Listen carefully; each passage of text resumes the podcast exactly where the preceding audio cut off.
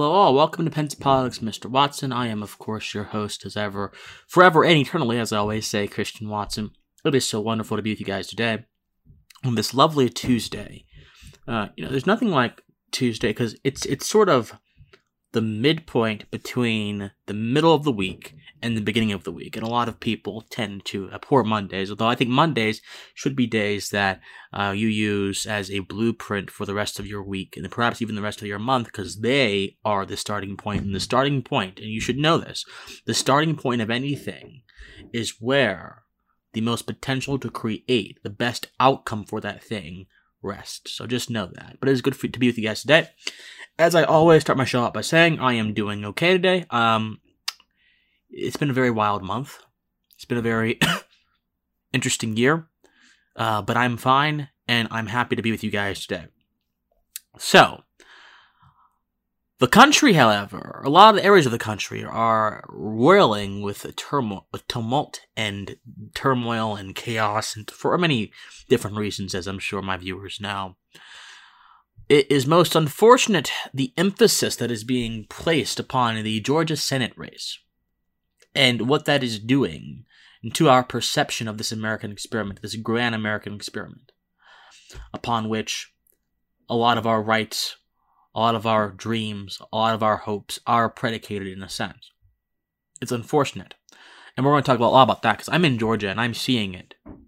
Right in front of me, I'm seeing this grand exhibition of, of of slavishness towards the ballot ballot box, slavishness towards certain political figures as opposed to being adherent to ideas, being adherent to human beings. I'm seeing all kind of malign things manifest and create a lot of tremors throughout this country and a lot of false misunderstandings and vain fascinations, which I'll talk about those later today, um, throughout the nation. So talk about that today.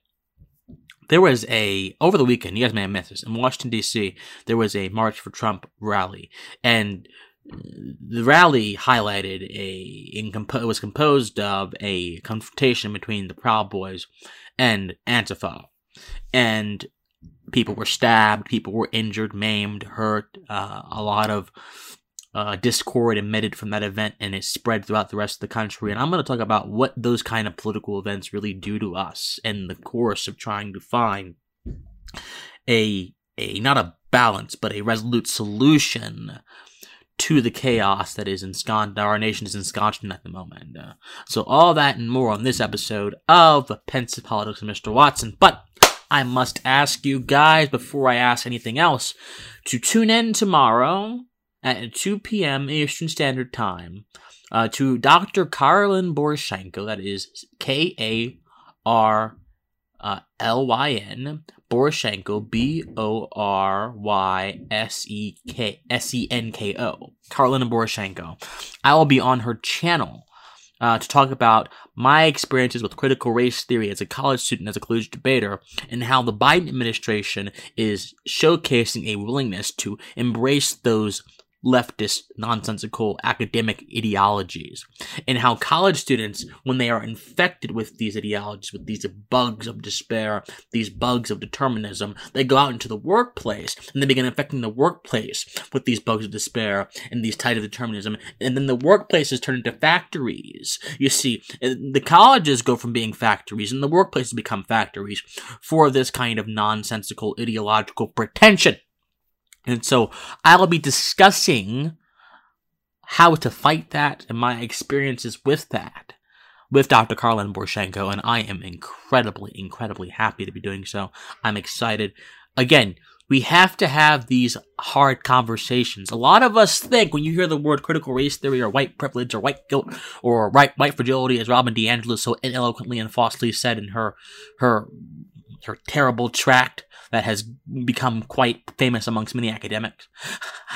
uh, it's important for us to to confront these so-called boring topics, as many people would say, these dry topics, because these dry topics are having really real, dynamic, and chaotic effects in American society, in our being, in our institutions.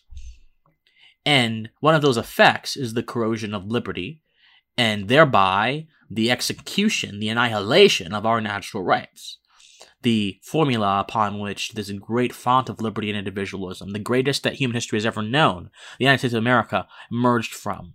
So whenever you see a dry academic topic and you think, oh my, Christian, this seems too dense for me, I cannot stand this. Well, uh, you ought to understand that this is something, that, that the world is much bigger than you, it's much grander than you, that this existence is not confined within your head, it's not confined in things that you find fascinating. This existence is a amalgamation of things that are outside of you, and therefore demand your attention if you care about the preservation of your own life, the quality of your own life, your rights, the, the, the traditions of American society. If you care about anything related to those things, then you must have an interest in these things.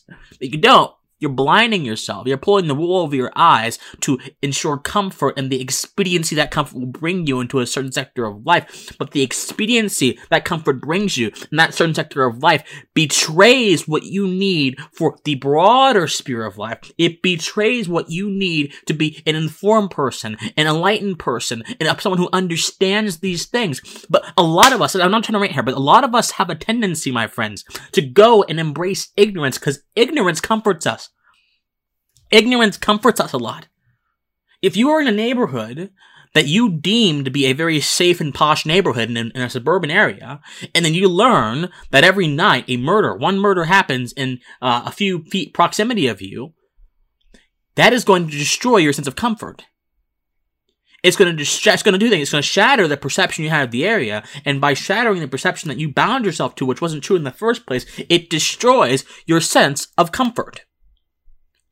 And so, you become, you feel unsafe, you may do some um, some chaotic things, you may do some things that may not be very good for your well-being or your feelings of well-being, all because you want to shield against this enemy that you knew was there all, all along, but you had shielded yourself from the knowledge thereof for a long time.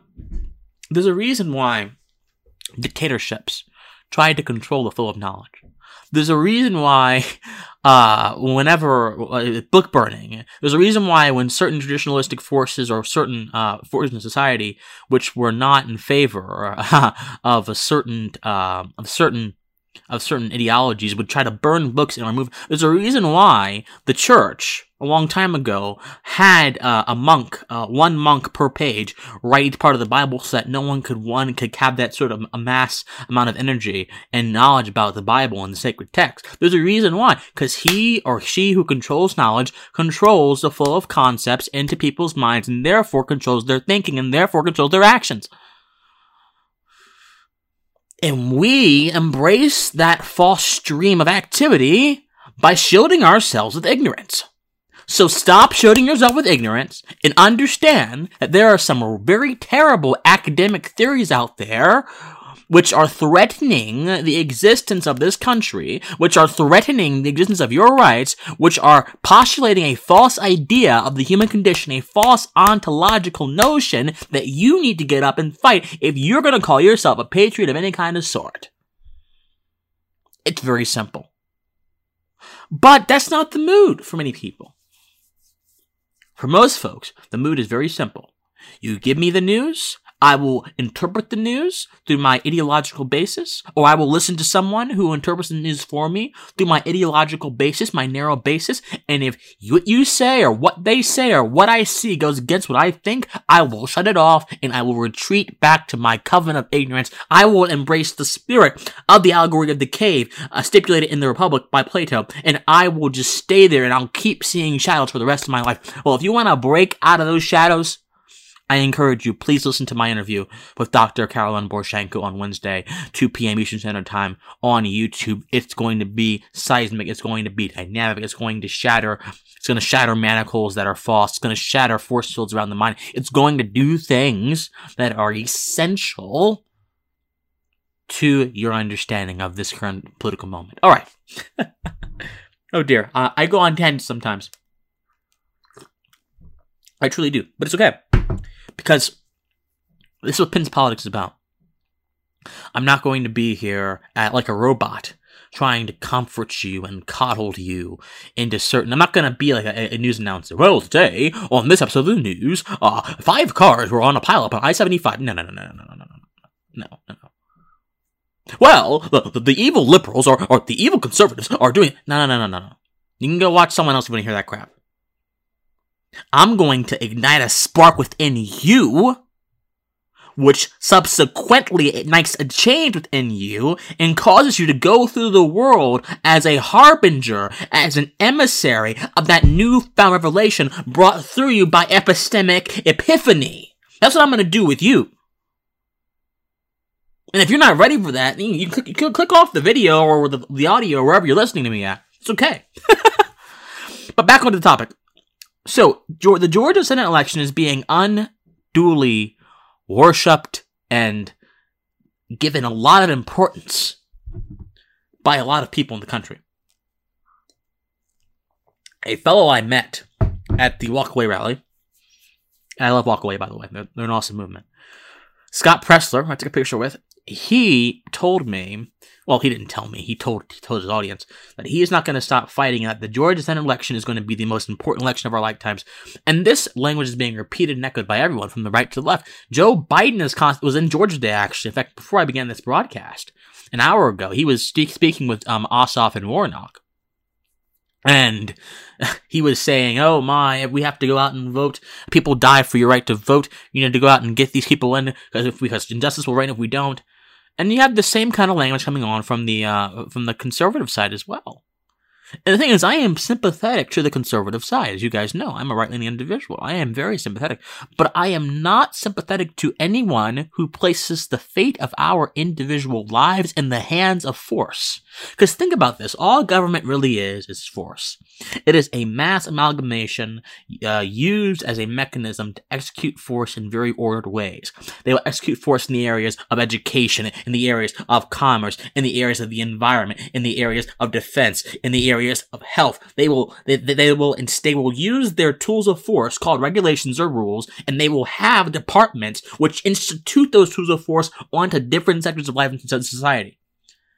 It, that model of government operates on the false notion that the government is the chief custodian of life, and therefore must direct our lives and control our lives and order our lives to the wisdom of the bureaucrats. That's where that false notion rests. But it's not true, obviously. It's not true. The human condition rebels against such tampering. Our natural rights rebel against such ideas, such false nations, such, such, such vain notions. But we are embracing those ideas in a silent way when we keep putting emphasis on elections rather than our own lives or activities. Breitbart made a good input, made a good uh, statement. He said, "Politics is downstream of culture." I, I, I like to say that po- uh, culture precedes politics. What that, not all that means. People think that culture is this massive thing, this organism, this supercell, this giant supercell. As Spangler, a philosophical historian, would say back in the twenties and everything, a supercell which had a certain lifetime, which had a beginning date, an expiration date, and we can test and prod and try to understand that supercell through our mechanisms, divine sociology, and divine with so many other sort of things, and then we can try to order that supercell towards what we want it to be. That's what most folks think culture is. That's not what culture is. Culture is me and you. Whenever we get together, whenever we exchange our creative energies in an individualized space, that's culture. And the amalgamation, the compendium of thousands upon millions of other Americans doing the same thing creates a, a, a sort of broader sense of culture, which must, if you're going to understand it, be tied down to the micro level. But people don't get that.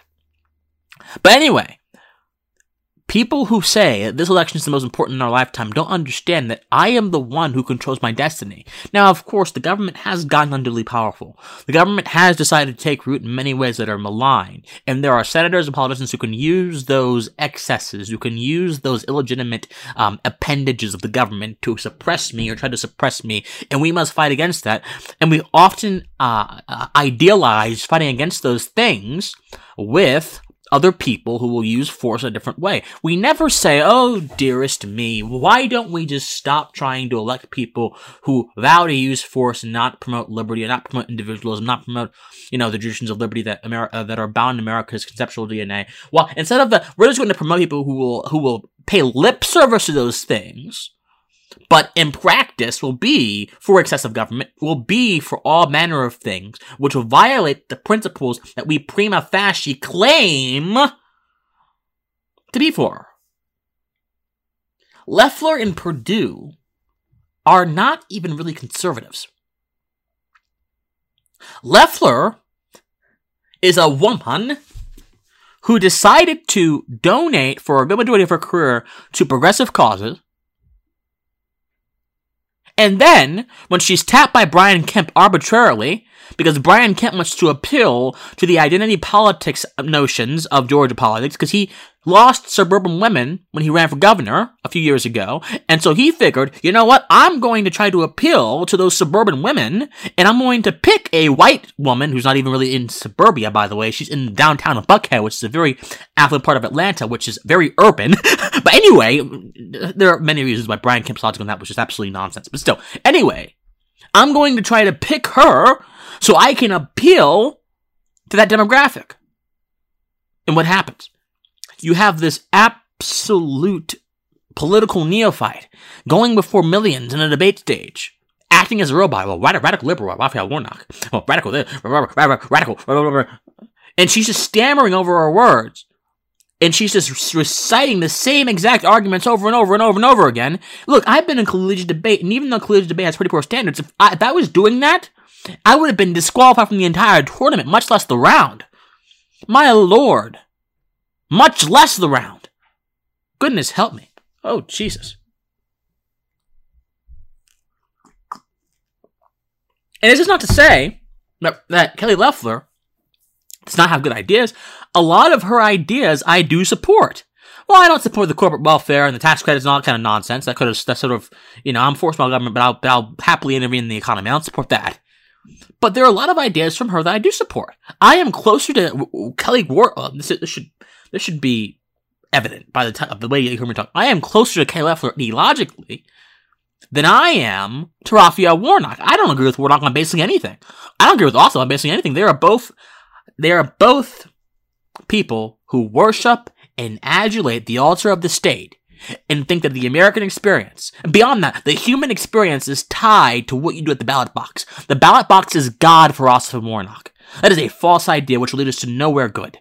That is a false idea which neglects the idea of human freedom, which is natural and inherent to all of us, and allows us to exercise our free will in ways that are dynamic and unquantifiable. But no, according to Otto von Warnock, you can be, you can be, you can be confined to certain boxes and demographics. You can be bound to historical experiences, and those things can be rectified or enhanced through the ballot box. Those are false ideas which reject my ability to be able to do this human thing on my own. So trust me, I understand that Ossoff and Warnock are threats. Oh, get me. Get me on that one. I understand that entirely. I don't doubt that. I don't want Warnock in the Senate. I don't want Ossoff in the Senate. I don't want people who are going to sit there and hammer away at my free will to be in the levers of, of, of to be near the levers of power. I don't want that. But do I want people who pay lip service to conservative ideas, to ideas of small government, to, to preservation of traditions of liberty? Do I want those people to be in similar positions and to represent the cause, represent libertarianism and conservatism in vain ways? No, I don't. I don't. But we, we, we confine ourselves to false dichotomies, and we say, okay, Loeffler's bad, Perdue is bad, Ossoff and Warnock are worse, therefore, we're going to go and vote for Perdue and Loeffler. No! Bad is bad, for goodness sakes, people. Bad is bad. You know, a lot of us embrace this sort of Michael Jackson idea of moral qualities. If you think you be my baby, it doesn't matter if you're black or white. Remember that song? That's a good song. If you think you be my brother, it don't matter if you're black or white. I like that song a lot. I like Michael Jackson a lot, too. But unfortunately, we cannot apply those ideas to this. It does matter if something is good or bad. The black or white quality, which Michael Jackson's talking about, that sort of spiritual quality of ethical qualities, of ethical identities. That does matter. It does matter. But when you say, oh, it doesn't matter if one is bad because the other is worse, you are using a utilitarian calculus, a consequentialist calculus, to make determinations about a nation founded on natural principles, about a nation founded on deontology, about a nation that is founded on the resoluteness of human freedom, the resoluteness of rights. You are trying to rebel against the D N A of the nation by making these calculations, by supporting these people. So what did I do? I went to the ballot box. I got that green card and I put it in that Dominion voting machine. I looked at the screen and I looked at Loeffler's name very closely. I looked at Perdue's name very closely. You know what I did afterwards? Do you know what I did afterwards? I left the ballot blank.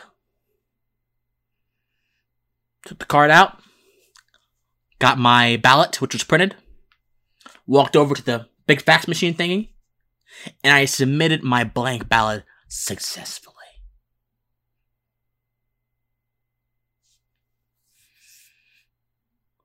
No one on the ballot in Georgia deserves my vote.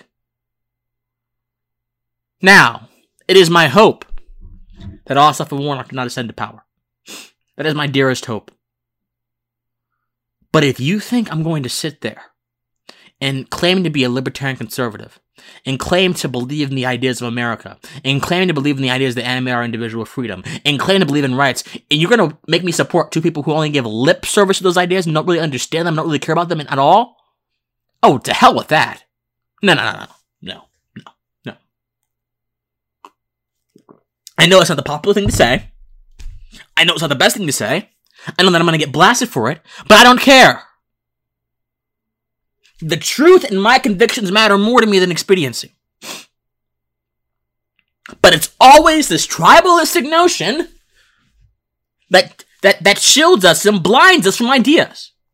Tribalism blinds us from ideas. It truly does. I don't care if you're team red or team blue. I want to know, are you team right? Are you on the right side? Shout out to Right Side Broadcasting Network. Shout out, shout out to them. They're, they're, they're great. R S B N, one of the most revolutionary media companies in the world. And shout out to Febby Ravens as well. Shout out to them. They're great as well. I'm on them, as obviously. Brian Hyde and Joe Carrier are, are phenomenal. Shout out to them. Please check us out if you haven't already. Man. I'm not trying to rant today, guys. But I'm just on fire right now. Because I see so much mistruth being pushed through the, through, through the annals of society. It's so evident. It's so evident. It's so evident. So we have to ask ourselves a serious question. And we're about to go on break for a moment. Ask yourself a serious question. Do you want to be held to account for supporting those who profess to be for these pure ideas of Americanism, but instead betrayed them every amount of the way? Or do you want to say, I made a conscientious decision to take a third way? And so you may, you may be wondering, well, Christian, what do you suggest we do? I will tell you that in a few moments coming up. Uh, we've got to have a break right now, but I love all of you, and please stay tuned. Um, like us, share this podcast wherever you are, Apple Podcasts, Spotify, YouTube, Febby Ravens, and please remember to uh, keep commenting and engaging with me whenever you can. All right, guys, I will be back in a few moments right here on the Febby Ravens Media Network.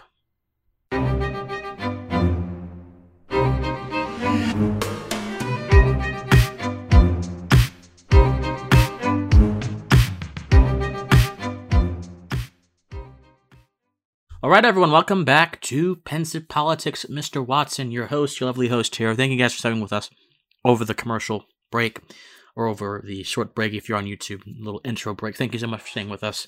And again, your support and your listenership means the world to me. It truly does. Look, I am I am twenty years old, my friends. You don't get this. I'm twenty years old. And I am chasing a wildly unorthodox and audacious dream. a dream conferred not by the evidence of things seen, not by a sort of positivistic empirical calculus, but a dream conferred upon me through my passions, which cohere directly with my skills, and which provide conjunctionally a necessity for me to get my voice into this political sphere and cause revolutions in the minds of men. Revolutions, not that will go around like a revolution, like a world revolves around this axis, but revolutions that will go around like epiphanies and make those who have strayed away from the original vision of their humanity, of their individuality, of their freedom, of their rights, of that common sense, as Thomas Paine said it in that sacred pamphlet which ignited a fire in the hearts of millions of people around the colonies. I want you to go back to that and understand that. And so as a twenty-year-old, taking up the mantle of such a very lofty cause, as many would say, I don't think it's very lofty, it's very grand, a very tall order, so to speak, I face a great, great, great, great, great deal of self-doubt sometimes, of strain, of discouragement. But whenever I do, I remind myself that this is simply the price that those who try to achieve greatness pay. You know, there are some times where I will compare myself to other people. But I find that whenever I do that, and I listen to myself, I am I stray away from the tendency to compare myself with others. And I recognize just who I am. I recognize just The, the the greatness that I possess within my being, and that greatness is enough, my friend. It's enough. What you already have is enough, which is why I said on my Twitter last night, stop telling people that they have potential. That's nonsense. Stop it. Because when you tell them that, you are omitting everything that they do have, and you're making them chase a ghost ship they may they may not catch, and therefore you are appending, or you are providing the foundation for them to append all of their value and their dreams on some phantom thing. No, no, no. But your value, your greatness is not phantom. It is evident within you. It can be seen within you. It can be detected within you. It is positive within you. Understand that, people. This is not just a political talk show. Nor is this an attempt to be like the new Tony Robbins or somehow self-help guy. I'm trying to get you to realize how the political interacts with the human, and how the human and the political, and how you can take both of those things, both distinctively and conjunctionally, to do good things with yourself. If there is one thing I can help you do, if that means perfecting yourself, I, I, I would love to do that. Truly, I would. I would. And so every time you subscribe, every time you comment, every time you download this podcast on Spotify or Apple Podcasts or Stitcher or Pandora or Google Podcasts, wherever you're watching, every time you send an email to Brian Hyde or an email to Joe Carrier, or you send an email to the Febby Ravens email account, or you watch the show on the network, every time you do, you are helping me get to someplace. So thank you so much. I cannot, I am forever in your debt, because we're all going to make it. We're all going to be all right. I promise you. I, I assure you, I have seen it, and I'm, I am saying it to be so. And so we have now actualized that that truth into reality. All right, guys. So over the weekend, uh, oh, oh yes, the the Georgia primary thing. So so many people will ask me, what is the solution that you're positing, Christian Watson? What is the solution that you're positing? What are you saying? So we just sit by and let the Democrats take over the Senate and let us be destroyed by a bunch of progressive um, judicial activists or legislative activist policies? No, not at all. What I would have everyone do, I would have every single person, you really want to beat back the corruption on both sides and the ideological distinctions and dissenting on both sides, I would have every single one of you, very simple, submit blank ballots for everything. Oh yeah.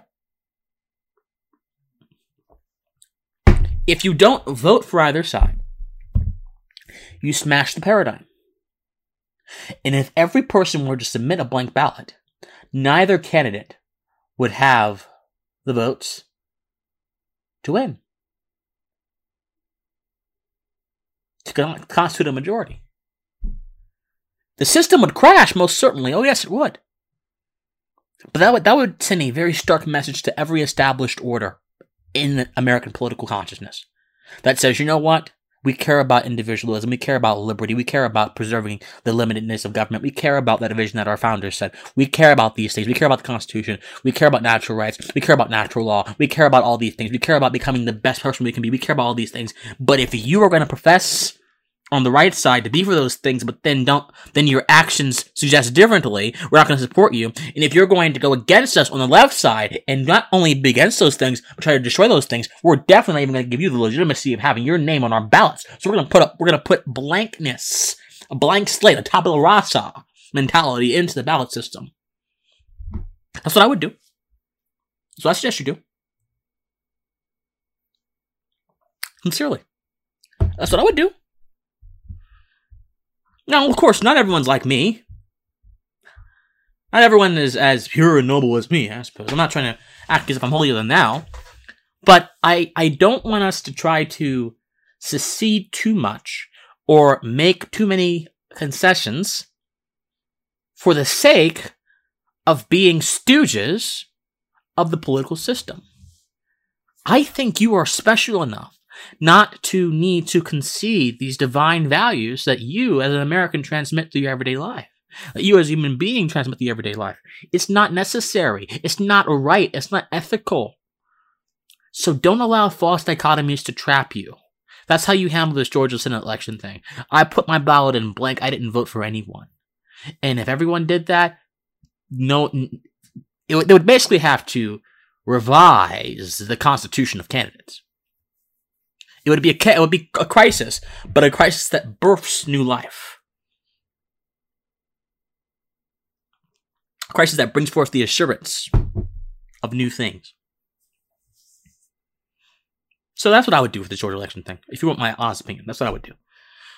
But beyond that topic, because I have to cover other things today, I only have a few more minutes left. Beyond that topic, let's discuss what happened and over the weekend in Washington, D C, the Proud Boys. So there was a march for Trump, and during the day, the march was relatively okay. Um, there were some uh, words exchanged between the Proud Boys and Antifa. Uh, and all, there are always words exchanged between those two organizations. When I was at the the Stop the Steal rally in Atlanta, as just as an observer, I saw Antifa on the other side of the barricades uh, coming up and trying to uh, instigate a conflict. But the best thing is, in Atlanta, the police department does not play around. It does not, it does not give quarter to the actions of fools. If you try to start chaos or instigate something in Atlanta, the police department will do its proper duty, its divinely orient, ordained duty, and they will stop you. If you try to riot and loot in Atlanta, they will stop you. So, thankfully, the cops were allowed to do their jobs, and that resulted in no violence and no altercations that were direct and physical. But there were many altercations in the emotional and mental and spiritual realms, of course. Plenty of those. Plenty of those. And, and those altercations took the form of words being spat across the bow, of, of, of screams, of other kind of vibrations that went out through the air. But nothing that is material and could have caused bodily harm.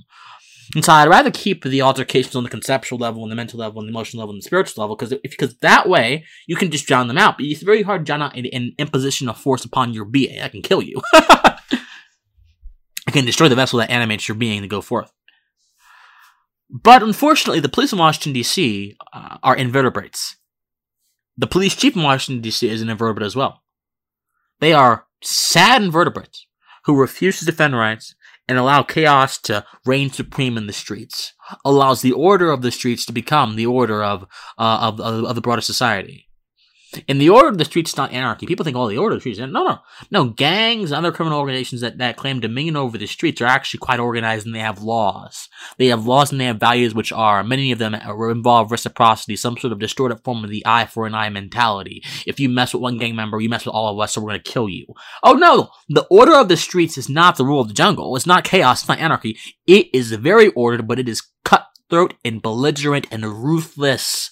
And the D C police let ruthlessness reign supreme. Because a- as the dawn set, people were stabbed. And I think there were casualties. I'm not entirely sure about it, but people were stabbed, people were hurt, they were maimed. Chaos broke out. And the cops, where were they? They did nothing about it. And this is the problem with, with this thing. Look, police officers in this country are under a lot of strain, a lot of stress. I get it. And overall, I want to see the police remain. The defund the police movement is absolutely ridiculous.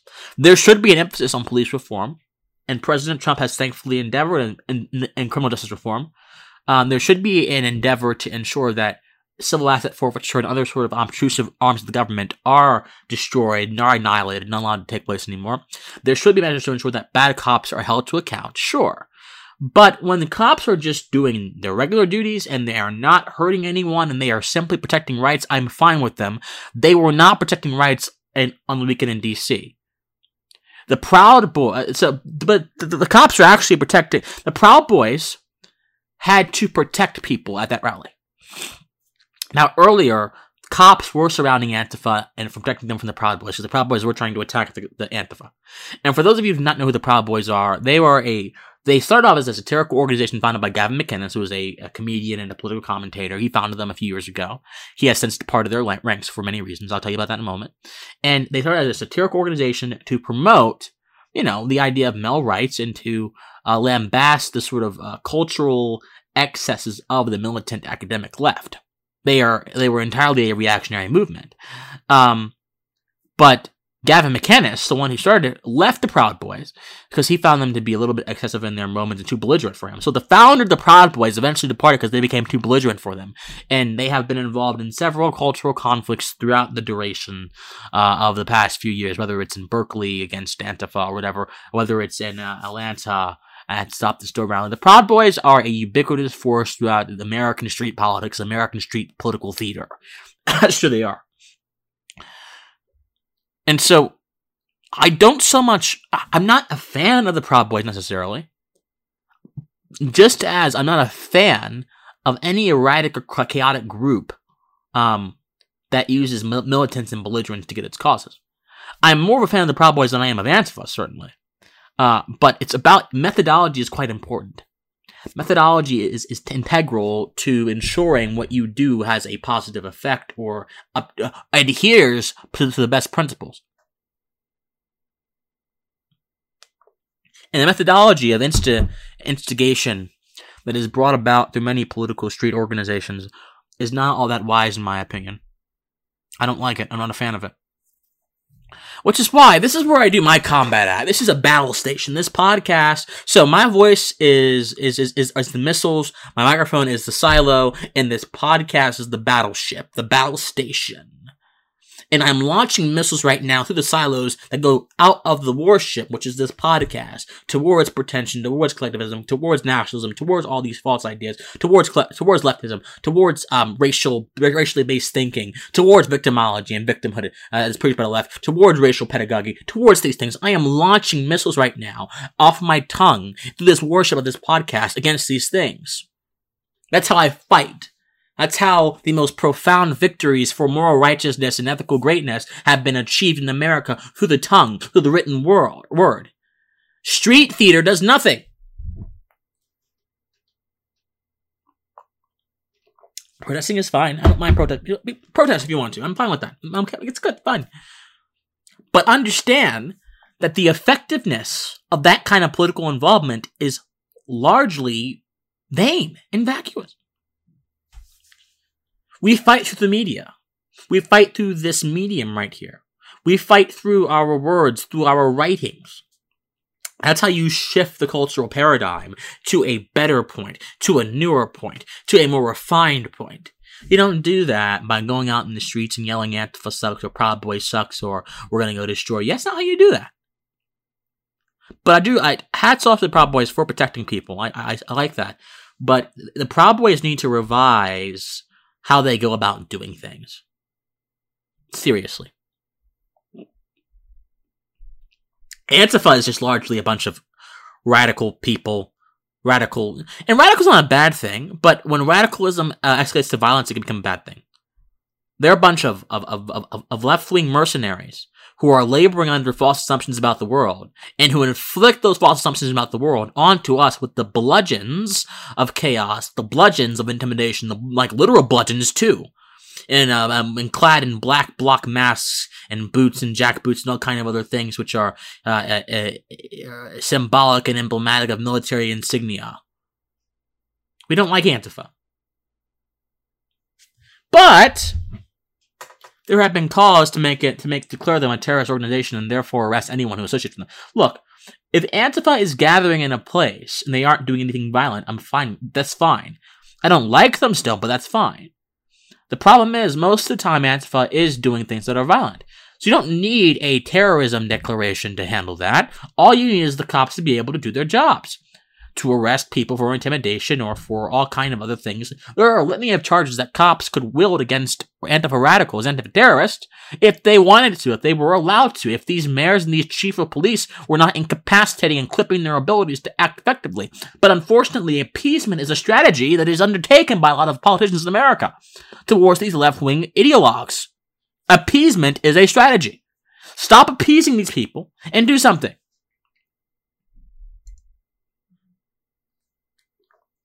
And speaking of appeasement, we must discuss the culture of vain fascinations, which is a part of this entire Proud Boys and Antifa thing. The same principle links them all together. I mentioned in a video that I did on my channel, my YouTube channel, you should go check it out if you haven't already, that Joe Biden and Kamala Harris were nominated for Time's Person of the Year last week. And that really reflects the culture of mass validation, which lead to vain fascinations. I was on Twitter the other day, and I was on a guy, and, and, and look, this guy's my friend, I, I respect him, I'm not trying to attack him. I was on Brad Palumbo's Twitter account, and I saw a tweet that he made about how people need to stop be uh, thirsting, which is a colloquial way of saying uh, lusting over individuals on their main Twitter accounts. For those of you who don't know, some people on Twitter have accounts where they do their main stuff and accounts where they do their salacious stuff on. And there are people responding that said, oh, stop it, oh, oh, I'm guilty, or oh, you're guilty.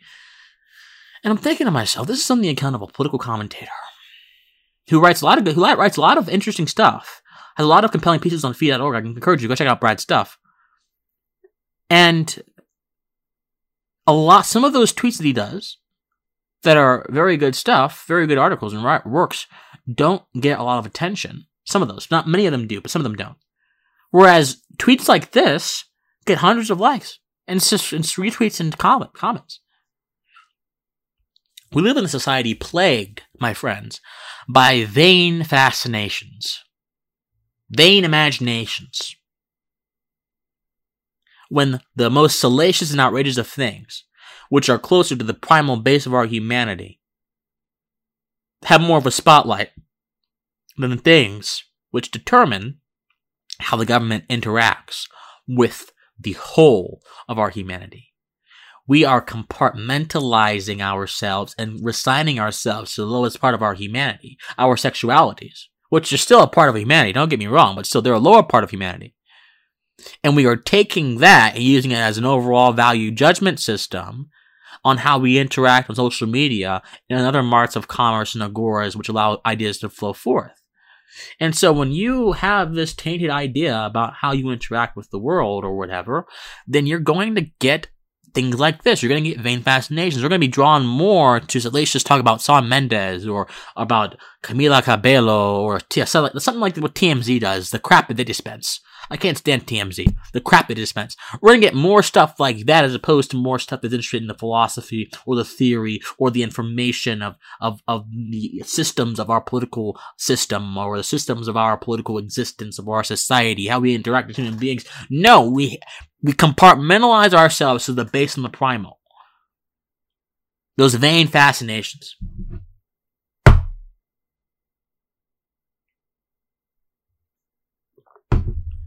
Vain fascinations.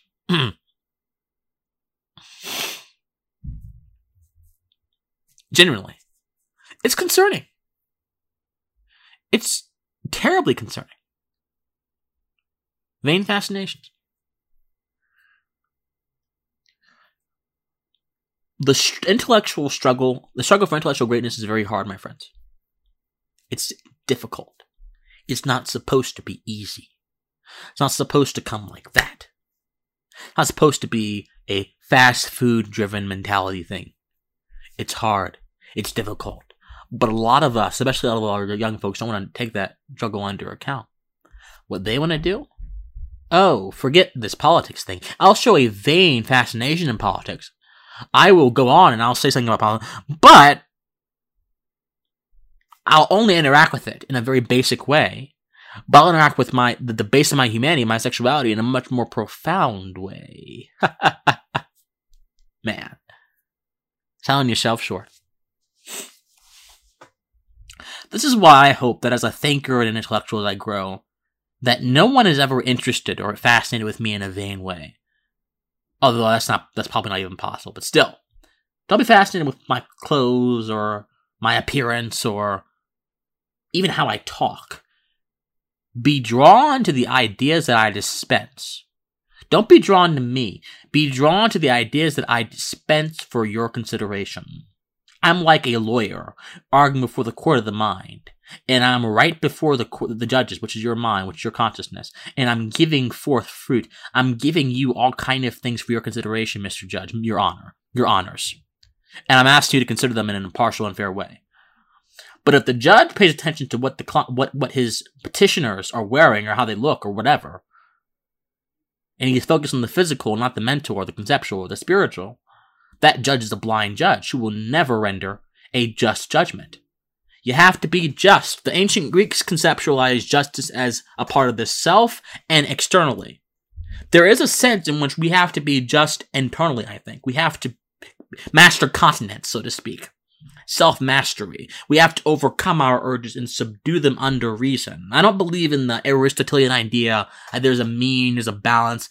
No, not necessarily. I think that you these concepts, if they're going to be actualized in their fullest sense, they have to be actualized in one way, good way or a bad way. You can't have a mean or a balance. But you should master yourself, engage in continence, and subdue all of that, and work through the world in a very, un, in a very M- not moderate, in a very level-headed way.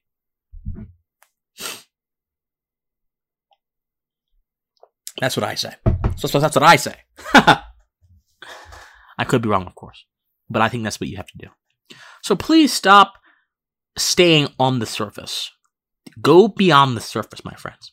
Go beyond the surface. You are greater than you give yourself credit for if you stay on the surface. And if you deny yourself that internal justice, if you deny yourself that false understanding, if you deny, if you blind yourself with sunglasses to light of the truth, then that's you'll, all you'll get is ignorance. End this culture of vain fascinations, and you'll be better for it, I promise you. This society will be better, be better for it. Our understanding will be better for it. The ancient texts say, cast on every high thing and wicked imagination. Well, engage in that kind of action and cast down these imaginations. Leave them at the ground. And nothing will all be better for it. Alright, guys. We're coming in on our last minute here. Again, thank you so much for listening to me. Seriously, I appreciate it. I know it can be hard sometimes, but just thank you so much for listening to me. If you can, please, I want you to subscribe on YouTube. Christian Washington is my channel name. Um, Apple Podcasts or Spotify. Type in Pensive Politics. Again, Apple Podcasts or Spotify, type in Pensive Politics, or Google Podcasts, or Stitcher, or Pandora, or Febby Ravens Media Network, wherever you are, please type in Pensive Politics. I need you to do that. Um, give me a subscribe on YouTube, comment on my YouTube channel, comment on this video, comment on, on my other things. It is so good to be with you guys. Please, I'm trying to cause something good to happen in this world. Something brilliant. And I know that you have the ability, you have the power to do that. And help me do that. We're going to get this message out there. This message is dynamite, my friends. And it will, I promise you, it will be heard. It will be talked about. It will get its telev- televisation, so to speak, as uh, the old days would say. All right, my friends, it's good to be with you today. And as always, I ask you, I beseech you, I implore you, I importune you and implore you to please, forever and eternally, stay pensive. I love all you guys. See you later. Bye.